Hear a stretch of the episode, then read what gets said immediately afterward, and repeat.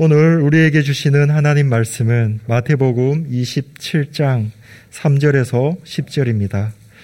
그때 예수를 판 유다가 그의 정제됨을 보고 스스로 뉘우쳐 그 은 30을 대제사장들과 장로들에게 도로 갖다 주며 이르되 내가 무죄한 피를 팔고 죄를 범하였도다 하니 그들이 이르되 그것이 우리에게 무슨 상관이냐 내가 당하라 하거늘 유다가 은을 성수에 던져 넣고 물러가서 스스로 명매어 죽은지라 대제사장들이 그 은을 거두며 이르되 이것은 피값이라 성전구에 넣어둠이 옳지 않다 하고 의논한 후에 이것으로 토기장이의 밭을 사서 나그네의 묘지를 삼았으니 그러므로 오늘날까지 그 밭을 피밭이라 일컫느니라.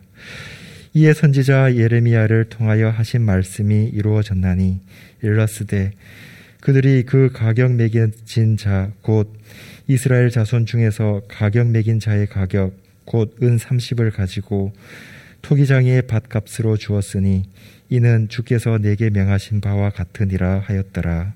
아멘. 세례자 요한은 예수님보다 6개월 먼저 제사장의 아들로 태어났습니다. 요한에 대한 이야기는 누가복음을 통해 그의 출생 이야기가 기록된 것 외에 성인이 되어서 광야에서 세례를 베푸는 장면을 소개하기 전까지 알려진 것이 거의 없습니다.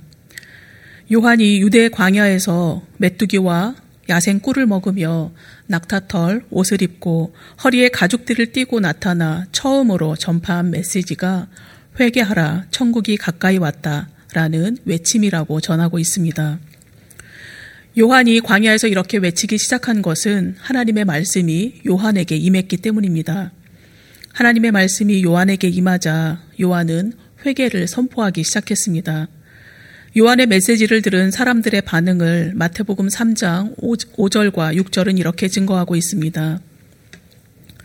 이때에 예루살렘과 온 유대와 요단강 사방에서 다 그에게 나와 자기들의 죄를 자복하고 요단강에서 그에게 세례를 받더니 요한의 메시지를 들으러 사방에서 모여든 사람들은 요한의 설교를 듣고 그에게 세례를 받았습니다.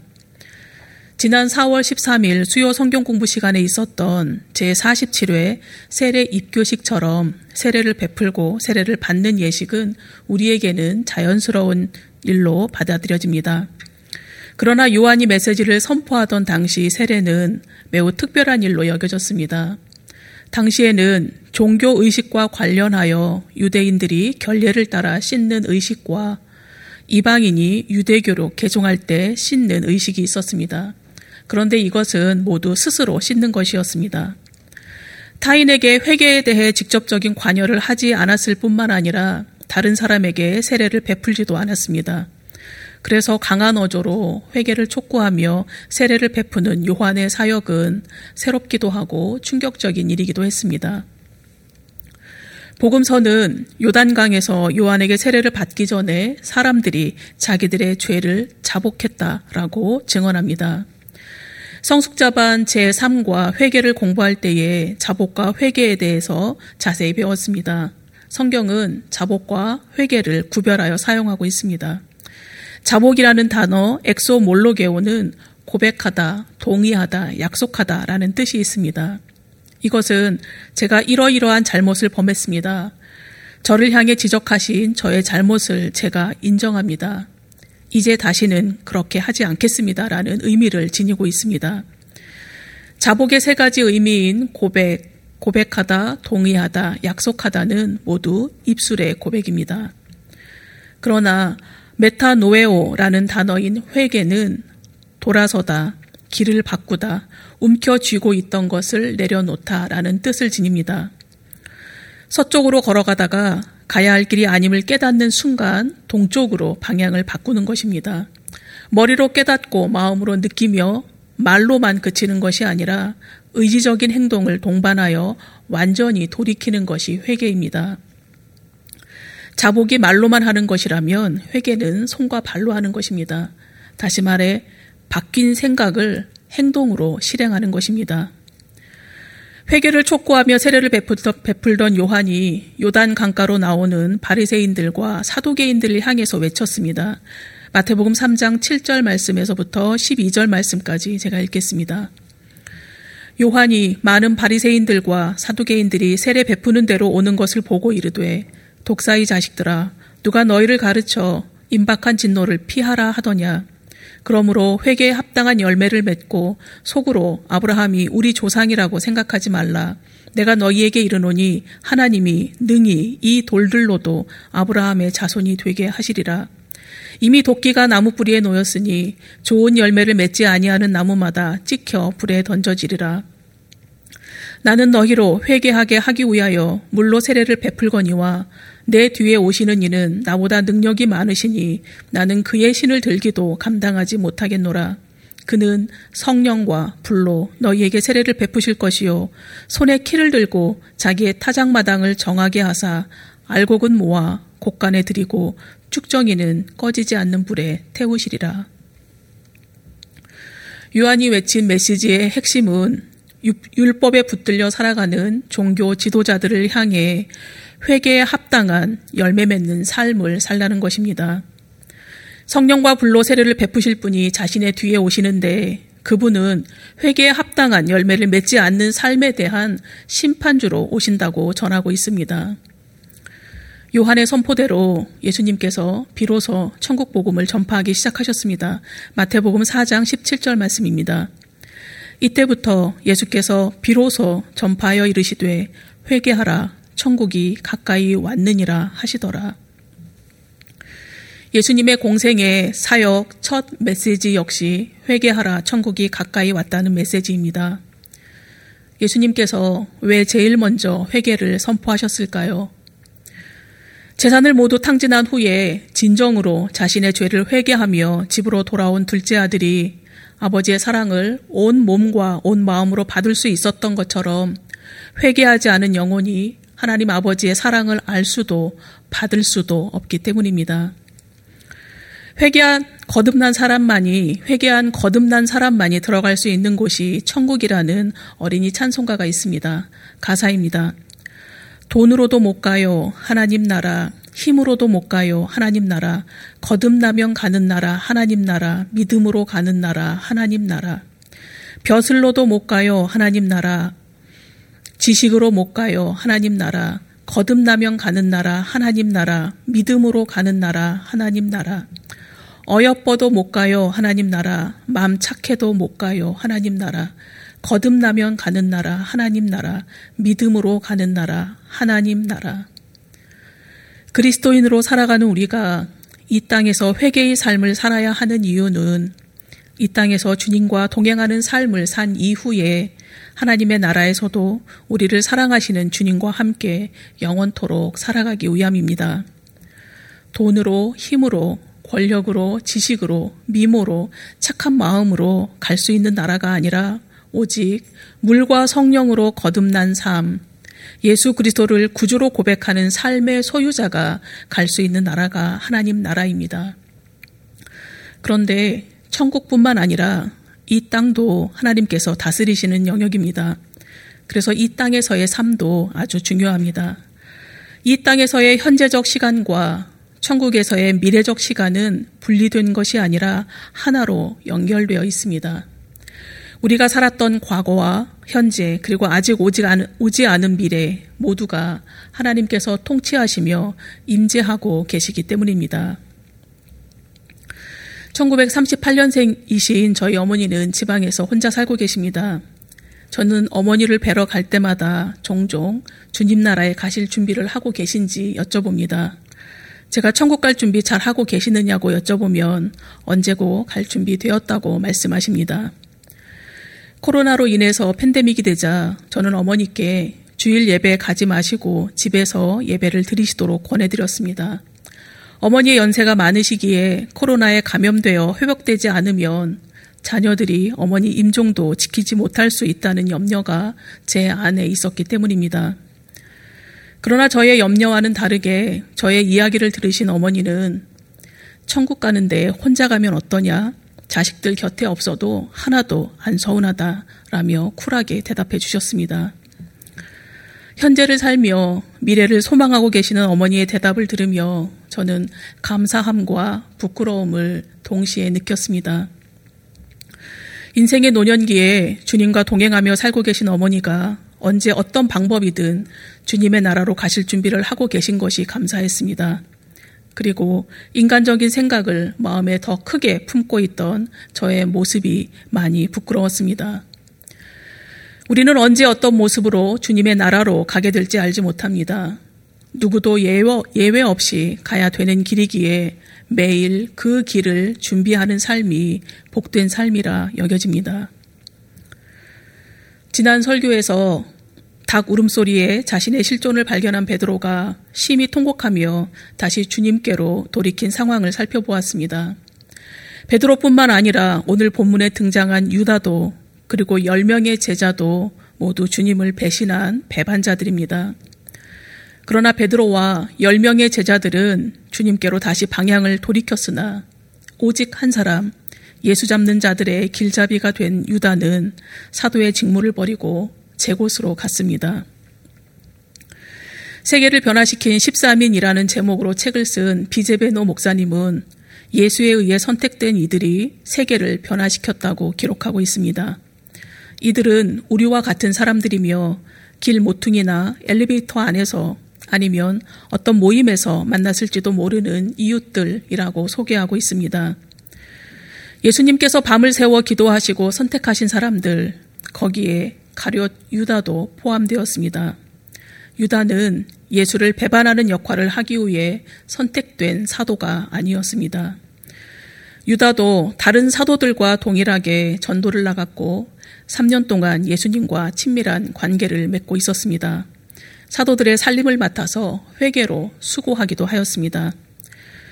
그러나 예수님과 한 공동체에서 같은 마음으로 살던 유다에게 변화가 일었습니다. 유다의 마음에 변화가 생겼음을 아신 주님께서 이렇게 말씀하셨습니다. 요한복음 6장 70절입니다. 예수께서 대답하시되 내가 너희 열 둘을 택하지 아니하였느냐 그러나 너희 중에 한 사람은 마귀니라 하시니 주님께서는 유다의 변화를 아셨습니다. 그러나 유다는 자신의 변화를 알지 못했습니다. 그는 스스로 자신은 사도이며 예수의 추종자이고 지금 신앙적으로 인격적으로 성장해 가는 중이라고 믿었습니다. 그런 자신이 배반자가 될 것이라고는 생각하지 못했습니다. 그러나 마리아가 주님을 위해서 값비싼 향유를 깨뜨리자 유다는 마리아의 행동이 못마땅했습니다. 가난한 자들을 생각하지 않는다는 것이 못마땅한 이유였습니다. 그런데 마리아의 행동을 유다만 못마땅하게 생각했던 것이 아니라 다른 제자들도 유다와 동일하게 생각했습니다. 마리아의 행동을 본 제자들은 그 당시에는 모두 같은 생각을 했습니다. 그러나 시간이 지난 후 요한복음을 기록한 요한은 유다가 도둑이었다고 기록하고 있습니다. 요한복음 12장 6절 말씀입니다. 이렇게 말함은 가난한 자들을 생각함이 아니요 그는 도둑이라 돈괴를 막고 거기 넣는 것을 훔쳐 가미러라. 살림을 맡았던 유다의 가계부를 나중에 조사해 보고서야 그의 부정 행위를 알았던 것입니다. 이때 이미 열한 제자와 유다는 다른 길을 걷기 시작했으나 그 당시에는 그들은 알지 못했습니다. 유다는 두 마음을 가진 사람입니다. 그는 가난한 사람에게 관심을 나타내는 듯 하지만 숨은 동기는 탐욕을 품고 있었습니다. 겉사람은 경건한 척 하였으나 속사람은 위선으로 가득 차 있었습니다. 옳은 말은 할 줄 알았지만 실제 행동은 옳지 못했을 뿐만 아니라 오히려 악을 향해 빨리 달려가는 발을 가진 사람이었습니다. 유다는 스스로 자신의 마음에 사단이 들어올 수 있도록 문을 열어놓았던 것입니다. 그는 스스로 파멸을 향해 한 걸음 한 걸음 나아가면서 대신 예수님께 열렸던 문은 닫아버렸습니다. 이 모든 것을 유다는 알지 못했으나 주님께서는 아셨습니다. 그래서 주님께서는 유다의 발을 씻기시면서 최후의 만찬을 베푸시면서 그가 돌이키기를 원하셨습니다. 그러나 그는 끝내 탐욕과 위선 그리고 악을 선택했습니다. 오늘 본문 3절 말씀입니다. 그때에 예수를 판 유다가 그의 정죄됨을 보고 스스로 뉘우쳐 그 은 30을 대제사장들과 장로들에게 도로 갖다 주며 유다는 자신이 팔아넘긴 스승이 어떻게 되는지 주의 깊게 살폈습니다. 마침내 사내들인 공회에서 사형을 선고받으신 예수님이 총독 빌라도에게 넘겨지자 유다는 자신의 잘못을 깨달았습니다. 자신의 잘못을 깨달은 유다의 행동을 본문은 스스로 뉘우쳤다라고 기록하고 있습니다. 성경에 쓰인 모든 뉘우치다라는 단어는 회개하다로 번역된 메타노에오가 사용되었습니다. 메타노에오는 의지의 변화에 이어 삶 자체의 변화까지 포함하는 진실한 회개를 나타내는 동사입니다.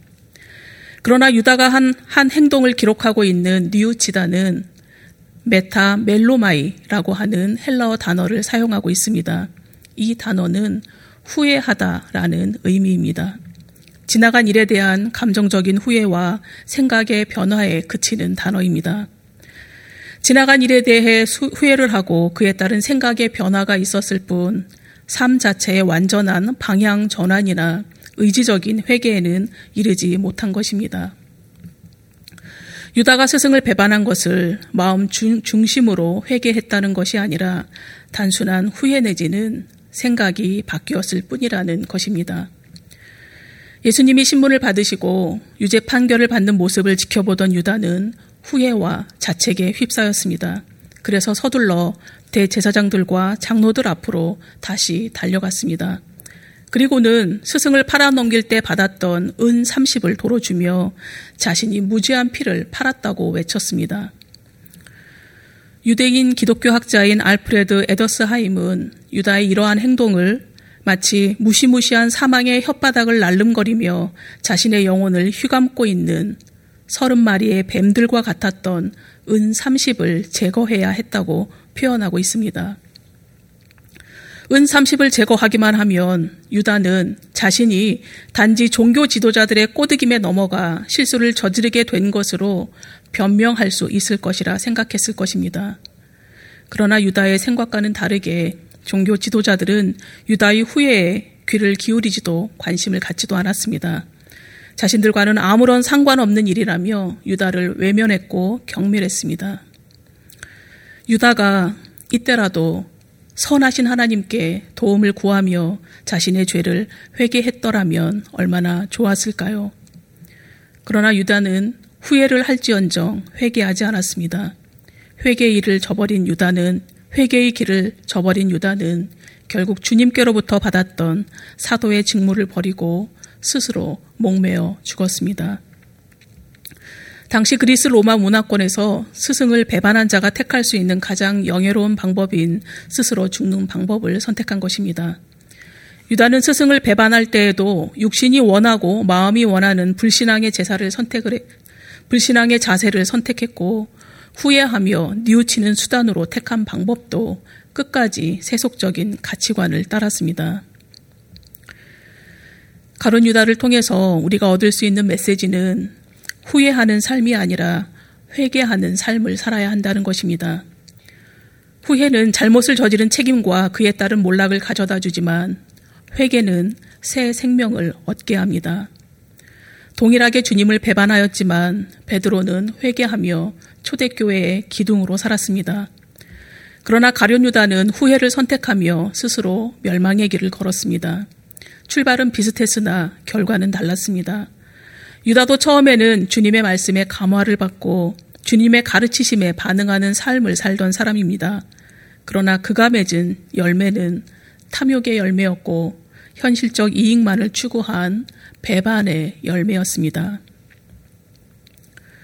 교우님들은 어떤 열매를 맺으며 주님을 섬기고 계시는지요? 베드로가 자신이 죄인임을 고백하며 주님을 향한 바른 눈뜸을 통해 실상을 발견했듯이 주님을 향해 눈을 들지 않고서는 바른 열매를 맺지 못합니다.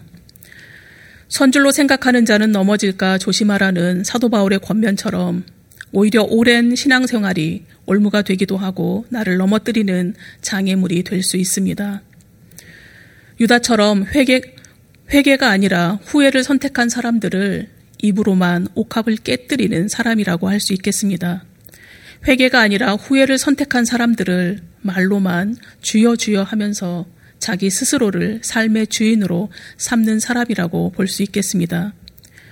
경건의 모양은 갖춘 듯 하지만 정작 경건의 능력을 부인하는 현대판 대제사장들과 장로들로 분류할 수 있겠습니다. 종교 의식만, 의식만 투철한 사람들, 정작 하나님의 뜻은 잃어버린 사람들, 그들은 자신을 속이는 자이며 의인인 줄 알고 살아가지만 실상은 죄인일 뿐입니다. 우리가 가룟 유다의 길이 아니라 베드로의 길을 선택할 수 있는 힘은 고난주간 특별 새벽 기도회를 통해서 묵상한 말씀처럼 하나님의 전신 갑주를 취할 때 얻을 수 있습니다. 사도 바울이 하나님의 전신 갑주를 입으라고 권면하는 이유를 에베소서 6장에서 이렇게 증거합니다. 마귀의 간괴를 능히 대적하기 위하여 하나님의 전신 갑주를 입으라. 우리의 씨름은 혈과 육을 상대하는 것이 아니요 통치자들과 권세들과 이 어둠의 세상 주관자들과 하늘에 있는 악의 영들을 상대함이라. 예수님께서 40일 동안 금식하시며 사탄의 유혹을 받으셨지만 성령의 검, 곧 하나님의 말씀으로 악한 영을 물리치셨습니다. 베드로도 십자가의 길을 걸을 것이라 말씀하시는 주님을 가로막았고 주님을 모른다고 세 번이나 부인했습니다. 그러나 베드로는 자신의 죄를 회개했습니다. 마귀는 가룟 유다의 마음에도 예수를 팔라는 생각을 집어넣었습니다. 그런데 유다는 스쳐가는 생각을 거부하지 않고 부여잡았습니다. 그리고 결국에는 어둠의 영에 온전히 점령당하며 영원히 배반자로 남았습니다. 그러나 유다가 주님을 배반했다고 해서 주님이 망하셨거나 주님의 사역이 끝이 난 것이 아닙니다. 유다의 배반으로 오히려 주님께 영광의 때가 되었다고 요한복음 13장은 전하고 있습니다. 예수님은 제자들 가운데 한 사람이 자신을 팔아넘기며 배반할 것을 아셨습니다. 그럼에도 가련 유다의 발을 씻겨 주셨고 영원히 주님을 기억하도록 성만찬을 베푸시며 빵을 떼실 때에 유다에게도 한 조각을 건네셨습니다. 주님께서 건네시는 빵을 받고 유다가 나가자 주님께서 이렇게 말씀하셨습니다. 요한복음 13장 31절 말씀입니다.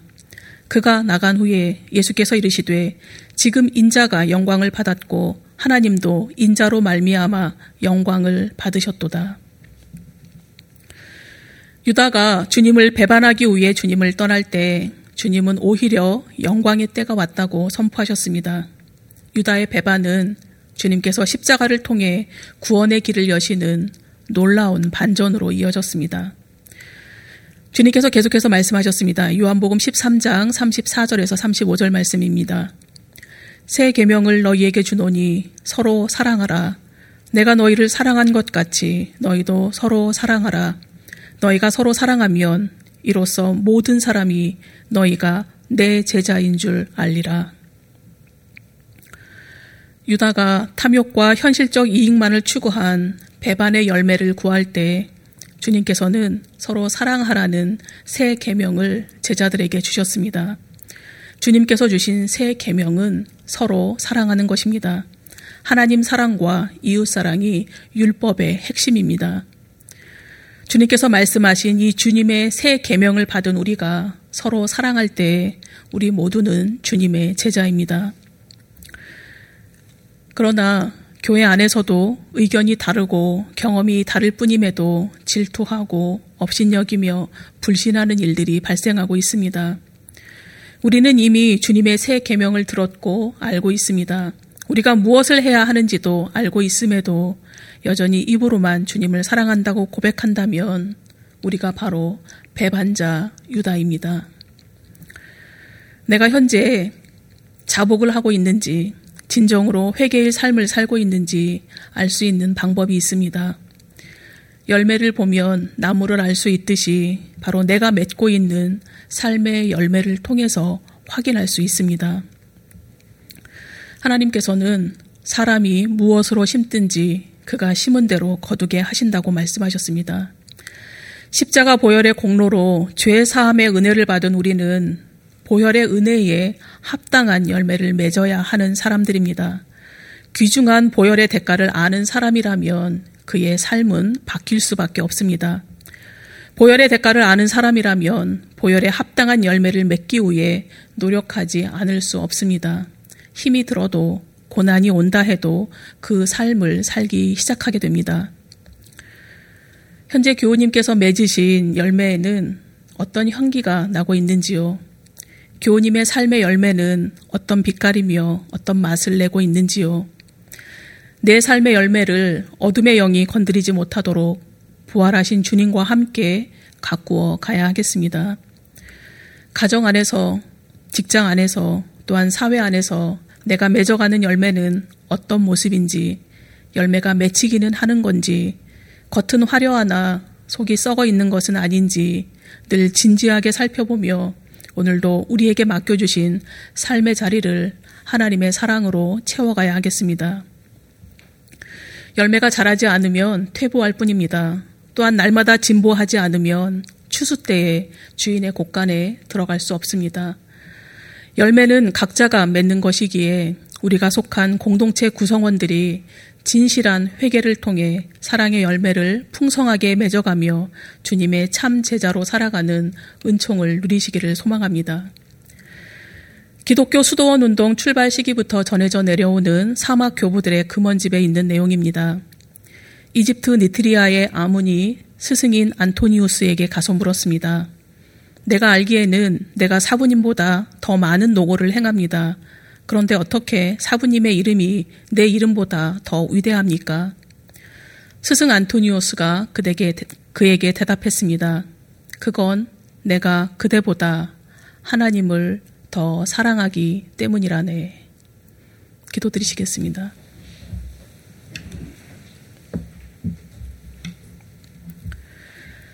영광을 받으시기에 합당하신 사랑의 하나님, 주님께서 제자들을 부르시기 전에 한밤을 세워 기도하시고 제자들을 선택하셨습니다. 선택된 제자들은 3년 동안 주님과 함께 친밀한 관계를 맺으며 살았습니다. 모든 제자들이 마찬가지였겠지만 유다도 성심껏 주님의 말씀에 귀 기울이며 천국 복음도 전하였습니다. 그러나 그에게 마귀가 예수를 팔 생각을 넣어주자 유다는 그 생각을 말씀의 검으로 물리치지 못하고 그것을 부여잡았습니다. 그가 후회는 하였지만 진정한 회개를 하지 않고 결국 그는 자기의 길로 갔습니다. 그 유다가 2000년 전에만 있었던 것이 아님을 깨닫게 해주셔서 감사합니다. 가룟 유다가 선택한 걸음을 보며 자복의 단계만 머물러 있는 내가 유다요. 귀중한 보혈의 은혜에 합당한 열매를 맺지 못하는 내가 유다이며 하나님의 전신갑주를 취하지 않고 세상의 어둠을 주관하는 악한 영이 넣어준 생각에 사로잡혀 살아가는 내가 유다가 될 수 있음을 알게 해주셔서 감사합니다. 나는 결코 유다가 아니라고 소리치지만 내가 진정 부활의 증인인지 나의 삶의 열매를 통해 증명됨을 깨닫게 하시니 감사합니다. 우리에게 허락하신 삶의 모든 공간이 주님께서 임하고 계신 공간일진데 어느 한순간이라도 유다처럼 도둑질하지 않고 부당한 방법으로 생을 꾸려가지 않도록 도와주시옵소서. 우리의 일생이 맞춰질 때 사람들 앞에서나 주님 앞에서 우리 삶이 모두 공개될 것입니다. 그때 부끄럽지 않도록 후회하지 않도록 지금부터 회개에 합당한 삶을 살아가는 우리가 되도록 도와주시옵소서. 그리하여 주님께서 새 계명을 주시며 죄인인 우리를 구원하시기까지 사랑하신 것처럼 우리도 서로 사랑하며 살아가는 주님의 참 제자 되게 하여 주옵소서. 예수님의 이름으로 기도드립니다. 아멘.